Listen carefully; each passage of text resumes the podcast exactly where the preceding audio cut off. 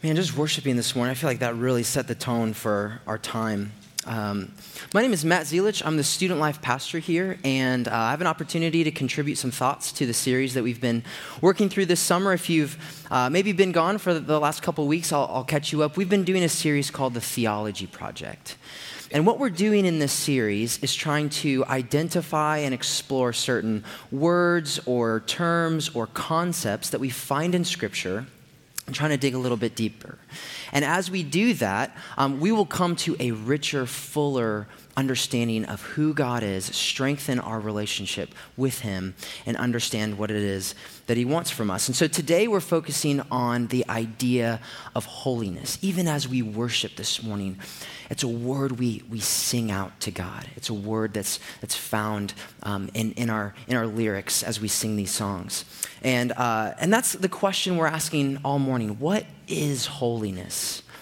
Because in my experience, there's, it's, it's so much deeper and richer. There are so many layers to explore. And so I'm excited to do that this morning. Uh, a quick definition for those of you that are taking notes, we'll leave this on for just a little bit so you can write it down.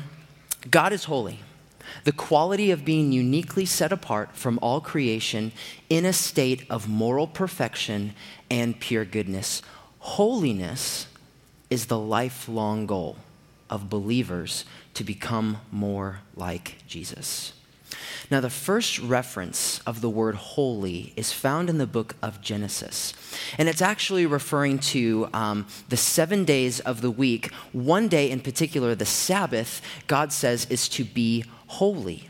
It's to be set apart, special, unique from the other days of the week. Now, that's an important understanding to get us started.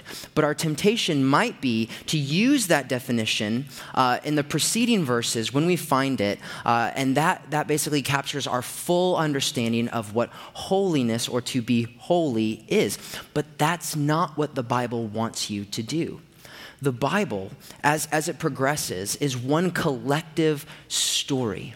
And in this story, God is actually expanding and developing and growing our understanding of what holiness actually means. And so, to explore that this morning, here is my entire outline for you to see. First, we're going to talk about sandals, and then we're going to talk about tents, and then Leviticus.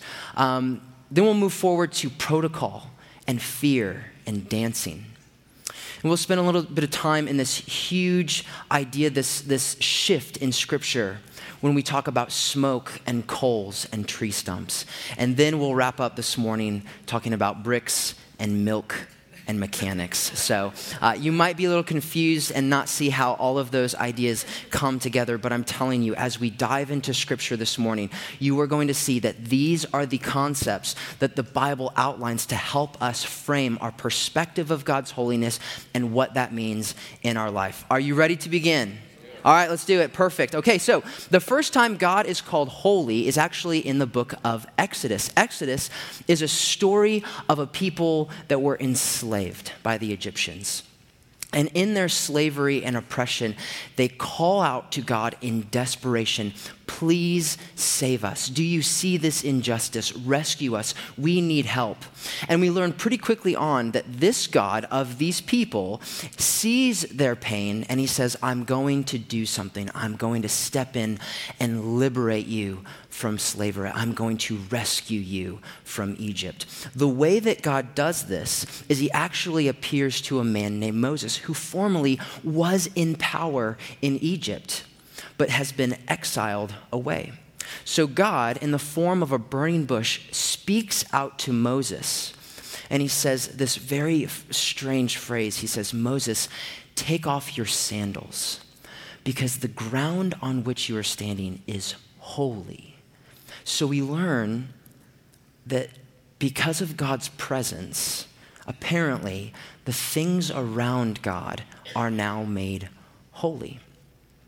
And so God, um, God leads Moses, um, and Moses is obedient, and he goes to Pharaoh, and eventually he's able to maneuver this group of Hebrew people out of their slavery from Egypt uh, and, and make their way towards the promised land.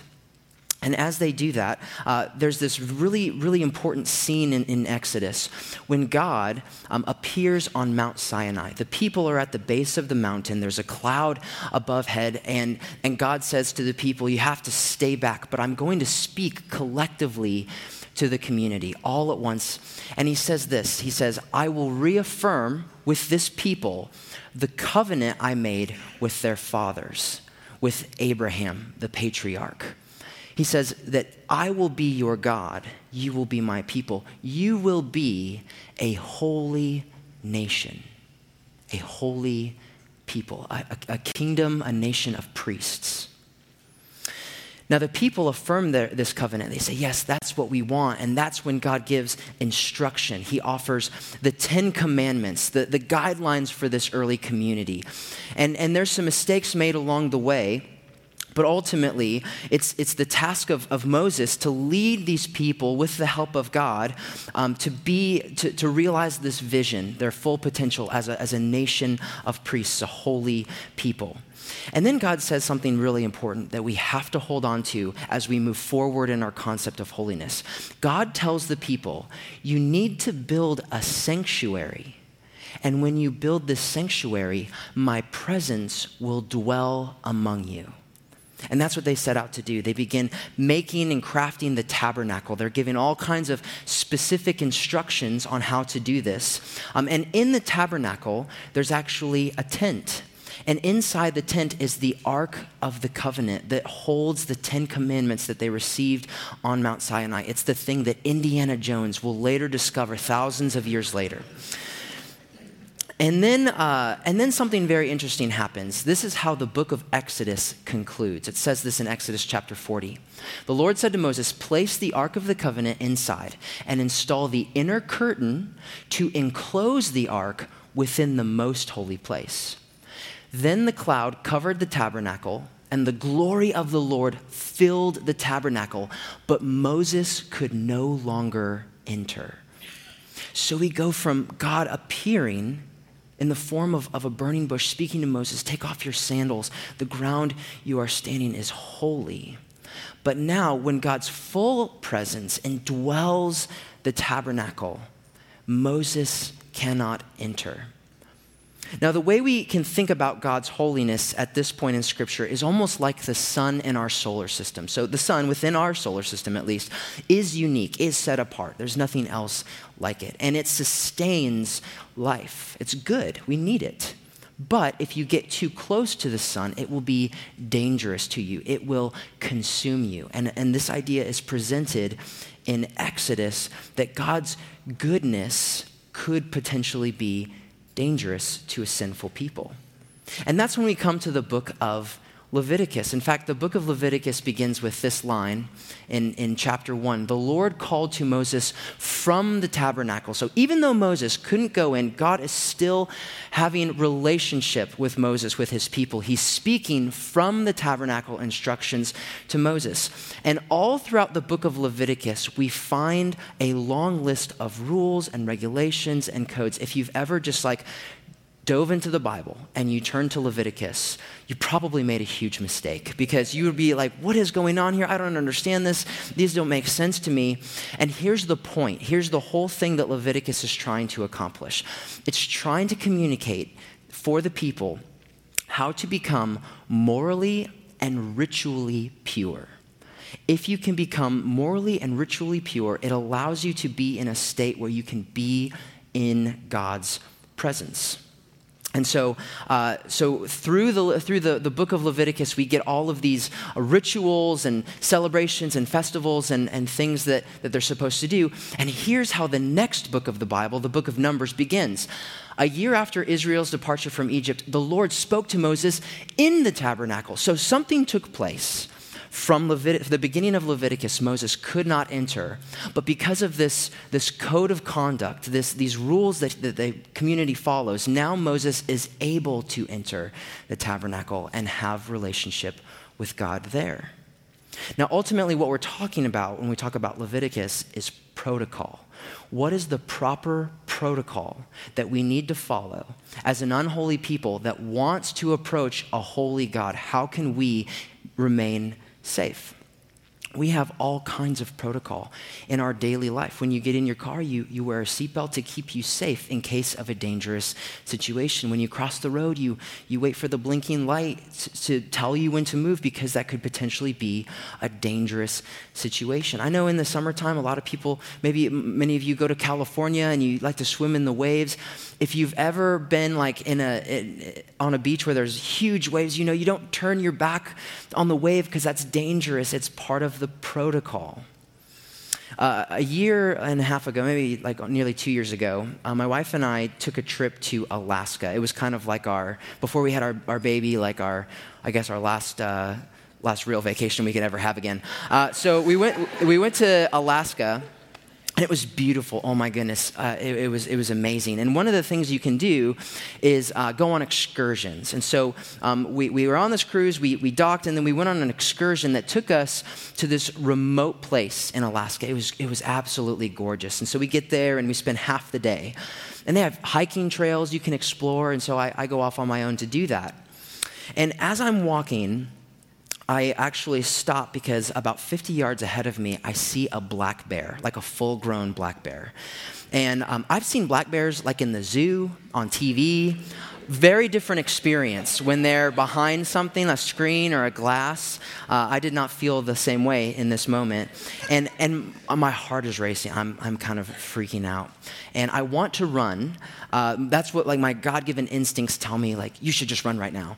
But then I realize like I'm I'm on a remote island. There's nowhere to go. This bear will catch me, and then instead of just dying, I will die very tired. And so it's that's not worth the risk. Um, I'm trying to figure out what to do, and, and I see that there's, I'm not alone. Thank, thank God I was not alone. There was another guy there w- that was with me. We kind of like look at each other, and, and I have this other second thought. I think, okay, maybe I shouldn't outrun the bear. I should just outrun this guy. and the bear will go for him. But because I'm a good Christian, this is my, here's my next thought I will run so fast to get help, they will come back and rescue him before the bear kills him. So that's all, it's all going to work out. It's all going to work out. And, and, I, and, and I, just, I just ended up just, we just looked at each other, we're just frozen, just wondering, what do we do? What's the protocol in this situation? Now, I think at some level we've all heard the ideas, the theories. You should stand still and don't move, or you should get down and play dead, or maybe you get real big and make a lot of noise to intimidate the bear. Those are all conflicting protocols. Those are like the opposite things. To, and I did not know which one was the right one. Now, luckily, there was like a guide there that kind of shooed the bear off. Apparently, it was a friendly bear. Um, and so it, it, worked out. I'm not going to take that risk in the future, but uh, he just kind of shooed him off to the side. Um, and I realized this that I am aware at some level that there's probably a protocol you're supposed to follow. But my ignorance to what that protocol was could potentially be dangerous to me. And that's what we find in this weird story with God's holiness in the book of 2 Samuel. So, fast forward to this community. They now are in the promised land. They have a king, King David, who slayed Goliath. They're moving the Ark of the Covenant, this holy space, um, and, and all of a sudden, this man named, named Uzzah reaches out and touches the Ark, and then he dies. And so if you're reading that, you're like, what is going on? And, uh, and it's because he did not follow the proper protocol of purification outlined in Leviticus. And so here's what happens. Uh, it says this in 2 Samuel chapter 6. David was angry because the Lord's anger had burst out against Uzzah. David was now afraid of the Lord. So he decided not to move the ark of the Lord into the city of David. David is in the presence of this of God's holiness. But in this moment, he becomes afraid. He suddenly feels a little bit insecure that in order to protect himself and maybe his way of life, the best thing to do is to send God somewhere else. He wants nothing to do with it. But here's what happens, because I'll summarize this for you. David gets word that where he sent the ark, it rested for about three months, and the people that, that surrounded it were all blessed. So apparently, David sees that, okay, even though it's difficult to be around God's presence because of the protocol we follow, it will result in blessing. God's holiness will result in blessing. I want that, so he goes to retrieve it. He says, I want that back. Bring that holiness back into our lives, back into the city. And this is his response. It says this in 2 Samuel David danced before the Lord with all his might, wearing a priestly garment. Now, you can easily miss this if you're just reading through the story. David goes from looking like a king, his power, his control, his image, he goes from looking like a king to looking like a priest. And, and what allows him to do that is, is to let his guard down and, and maybe even expose his insecurities. And he danced when I, I love like whenever there's like a wedding or a celebration, I love like hanging out with my friends and dancing, spending hours on the dance floor. It's like one of my favorite things. But when I was younger in high school, I had never, my first dance was my junior year of homecoming. And I asked this girl, and we were in a group, and I was so excited because you see dances like in the movies, and everyone's having a great time and really fun. And so I just kind of thought that's what it would be like. We go to this dance, and I had I'd never been to a dance before. I'd never danced at all, like even by myself. I'd never done that. And so I like I remember that uh, like I was so afraid. I got out there, I was just terrified. And, and, I, and I didn't want to just like abandon the group, so I stayed with them, but they were all on the dance floor. So I was out there afraid to dance, feeling so insecure, didn't want to be embarrassed. And I'm not exaggerating. For the full two hours of this homecoming dance, I stood on the dance floor with my hands in my pockets and I just smiled. Like, that's like so awkward, so unbelievably awkward. I like would love to go back and like bust a move, but I can't. I can't take it back. It was so, so uncomfortable. And it's because of my insecurity. My fear kept me from dancing, from, from celebrating, enjoying the moment. Because when you dance, you have to let your guard down. In order to dance, you have to let your guard down. And I was so afraid that I had built up a wall. And I, and I tried to hide behind it. The irony, of course, is that I didn't. I just stood out. But I, I felt like if I could mask my insecurity, if I could mask my fear, maybe I could protect myself. Know, these are the moments when I think I'm living like the king. I want to protect the image. I want to have control. I want to have the power. And the more I live my life like that, the further I can send God's presence away. It's when I break down the wall, when I expose my insecurities, that I'm actually opening myself up to receive the blessing of God's holiness. And that's what the story teaches us. We need to dance. Now, here's what happens. So, moving forward, because we're going through like all of Scripture today, so that's just where we're at. We're, we're now at a point where the people are trying to be obedient to the laws and the codes and the rules and the protocol. They're, they're trying their best. And in fact, there's an issue that happens. By the time we come to Isaiah, his book begins like this that the people's sacrifices are meaningless. Apparently, what's happening is people are just realizing, oh, I can live my life, I can sin all the time, and as long as I just like kill a goat or something, I'm good to go. So people are just like going through the motions here, and it's not actually translating into the, this group of people, this community, living into the holy, like the, the potential of their holiness. And so uh, all of a sudden, uh, Isaiah has a vision. And in this vision, Isaiah is in the tabernacle and he's and he's sees all this smoke, which he knows represents and symbolizes God's presence. He knows he's in the midst of God's presence and he shouldn't be there. He's terrified. And, and he even calls out, he says, I am an unclean man with unclean lips. He knows he's not supposed to be there. He's not followed the protocol. But then this other thing happens that shifts our idea of holiness. It says that this creature named uh, a seraphim comes to him and places a hot coal, a symbol of purity, and touches his lips. And this is what happens in Isaiah chapter 6. He touched my lips with a hot coal from the altar and said, See, this coal has touched your lips. Now your guilt is removed and your sins are forgiven. For Isaiah the revelation is that it's not he who has to make himself holy before God, it's God who makes Isaiah holy before himself. A radical shift in the understanding we have already received from Scripture about holiness. And then in this moment, uh, God says, I have a message and I need a messenger. Isaiah says, Send me, I'll tell the people. And he says that this is the message My people have wandered so far from me, they can't even hear my voice anymore. They don't even know that I'm there. I'm trying to speak to them, but they're ignoring me. They're lost.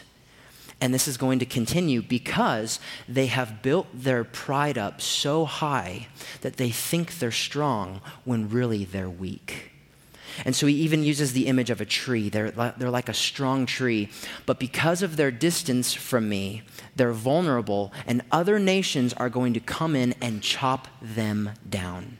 They're going to cut them down. And all that will be left is a stump, a sign of, of death, decay. There's no rejuvenation there.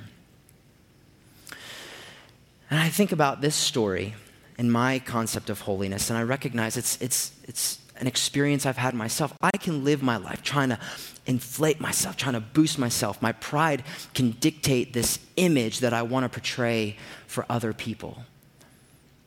And sometimes it gets cut down.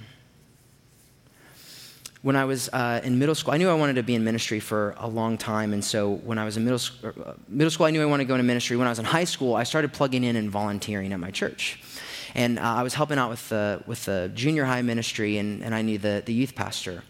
And I'll tell you right now, like, I thought I was the greatest leader that had ever walked the earth. Like, I was God's gift to this youth ministry. All was lost until my arrival, and now all will be found. I am like, I have arrived. That's how I, that's, and I, and I had this pride, like this swagger. That's how I thought about myself.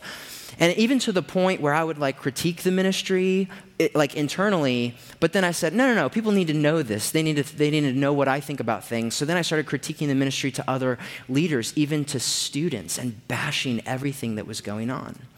So the youth leader kind of catches me in one of these moments, and he pulls me aside and he says, Matt, like, you are way out of line, way out of line. You cannot, like, you're, you're, a, you're called to be a leader and, and you, are, you are destroying the ministry that we're trying to build up, and, and you're, you're, not, you're not helping us fulfill our, our mission. And when he told me that, I was furious. I was so angry with him. I, I, how dare you? Like, I'm a volunteer. I'm helping you out. You should be, you should be thanking me and begging me to stay, not critiquing and criticizing me. I just felt so cut down. But I realized as I sat with that, that it wasn't malicious. He was not trying to hurt me. My pride needed to be cut down because it was inhibiting me from actually being effective in what God's called me to do. And that's what that's the point Isaiah is making. He says that my people will be cut down, but here's what happens. There's there's still hope. Israel's stump will be a holy seed. When our pride is cut down, it exposes a seed that, if that seed grows, will produce holiness. Even though I felt cut down, it allowed me to water and nurture the seed of humility, of compassion, of patience, of respect. These are things that God wanted to grow in me that was unable to happen because of, of my pride. Now, for the people, uh, that's, that's what happens. Um, as we fast forward through Scripture, Isaiah's vision comes, comes to fruition. The people are cut down, they're, they're cast out, they're exiled from, um, from Jerusalem. And uh, some of them over the years wander back in, but it's not the same. They don't have power anymore. They don't have the control that they once had. They're under, you know, the, the oppression of the Roman Empire. It's, it's almost an image of, of Exodus, of being in Egypt where they had left in their history. And so the question was, well, oh, we got to fix this, right? We got to we got to we got to do better as as a nation, as individuals. Something's off, and we need to get serious about how to fix it. But we can't do it on our own. We need God to make us holy. So we need a king. We need a leader. We need a Messiah to usher us into that new kingdom. And so, in the first century, when Jesus was doing his ministry, there was a growing population of people that said, This is the guy. This is the one that we've been waiting for. But the constant tension was that his idea of holiness did not fit the mold of the religious leaders. Because our, our idea through Scripture is a growing consciousness. Jesus, when he talks about holiness, does not align with some of the rules and regulations that you're supposed to follow. So surely he can't be the one. And in order to end the rebellion, they, they figured out a way to use the Roman government to crucify him. And, and there's, this, there's a scene in the gospel uh, upon Jesus' death that it says that when you looked into the tabernacle, the, the temple, the, the place where God's holy presence resides. It says, upon his death, the, the curtain was torn, the veil was torn. Now, this last week, I, I was on vacation with my family. We went to the zoo, and they have like an aquarium. And as, I'm, as we're in this aquarium, there's this, like, there's this tunnel that you can go through, and above you are like, like sharks swimming. Like, it's, it's amazing, it's incredible. And like, there's, there's so much to look at and, and it's so cool. But I had this moment where I was like, if this glass breaks, we're all dead. Like, no, we cannot survive this. Like, this is, this is protecting us, this is keeping us safe. That's the same image of, of the curtain, of the veil in the tabernacle. That's the thing keeping us safe. If it breaks, we're all done for. But all of a sudden, that doesn't happen. Apparently, the death of Jesus changes something. And in fact, as we move forward, um, we get more clarity from, from the early Christian letters. That, that we know God's holiness needs to dwell somewhere. But, but Peter and Paul actually tell us yeah, because of Jesus making us holy, that dwelling is you. You are the bricks of the tabernacle. Holiness needs to go somewhere, of course it does. But, but instead of a, a a temple, a building, a structure. Now God's holiness is mobile. It has, it has hands and feet. And that's, that's our calling. And so, in order to understand this more fully, we need to talk about milk. So, here's two things you need to know about milk. Uh, number one is very important. Milk is for babies. So here's a passage we need to read uh, in, I think, 1 Peter. Yeah, 1 Peter chapter 2 says this Like newborn babies, you must crave pure spiritual milk so that you will grow into a full experience of salvation. Cry out for this nourishment now that you have had a taste of the Lord's kindness. It's this idea that milk is good. You should crave it cry out for it. They use the image of, of a baby, how a baby cries out for nourishment, for milk, for sustenance. That's the same image of us as people, the new temple that, that, uh, where, where God's holiness dwells. We must crave spiritual milk. But here's the other thing we need to know about milk. Number, number one, milk is for babies. Number two is this so important milk is for babies. All right, now here's, here's, the, here's the contrast we find um, in some of the letters to the early church. In Hebrews, it says, You are like babies who need milk and cannot eat solid food. For someone who lives on milk is still an infant and doesn't know how to do what is right. Solid food is for those who are mature, who through training have the skill to recognize the difference between right and wrong. For the church, the, the point is clear. Holiness is supposed to grow within us. It's not stagnant. It's not, it's not just, it just doesn't hover there. It's, it's, it grows, it's developed over time. And that, that calls us to do something about it. There's, there's, there's a calling placed on our lives in order to, to see that through. And that's where we want to talk about mechanics, and this is where we'll end this morning. Uh, how many of you in the last year have had to take your car in to be serviced at, at some place? Yeah, it's, is that not the worst? Like, the worst. Because you already have your car, which is now like breaking down, so it's not even a good car, and you have to spend a lot of money to keep your your bad car. Like that, I, it's the it feels like the worst use of money, but you also have to do it because you need to get from, from point A to point B. And for so much of my life, I felt like it's, the struggle is when I go to a mechanic, an auto mechanic, I don't know a thing about cars. They could tell me anything that they wanted and I would believe it. Like you could literally replace a car mechanic with a Verizon salesman saying the same things and I would have no idea what's the difference. Like, yeah, you, yeah, you really need to upgrade your iOS here, your storage is full, there's a crack black in your screen. Like, you got to go to the Ford store for this one. Like, I wouldn't know any of that. I would just, I would just, because I just don't know. Now, now the problem is when you go to a mechanic, it's because your, your car has a problem. It's broken down on the side of the road and it needs some help to get back on the road. And so uh, the question is like, well, what can we trust? When we break down, when we have our breakdowns, if we are the car, do we go to a mechanic? Are we skeptical? Are we, do we feel like we're getting ripped off? Or have you ever heard someone say this? Well, no, no, go to my guy. I got a guy, and he will take care of you, or she. They'll take care of you. They won't exploit you, they won't take advantage of you. They just care about your car. They love what they do. And that's the Christian witness from the first century to now. Hey, when you break down in life, I got a guy. I got a guy, and he's going to take care of you. And so as we, as we think about that idea, here's, here's my final question. This is where we end. If you feel broken down, what's the reason? What's the reason you might, you might, if you're a car, what's the reason you might be broken down on the side of the road? Now, if you're a car, here are, here are like, here's my list of all the parts that, that make you up as a person. Dif- lots of different things here. Maybe your diagnosis is different from the person or people sitting around you. And that's okay, because we all have our own things we have to work on.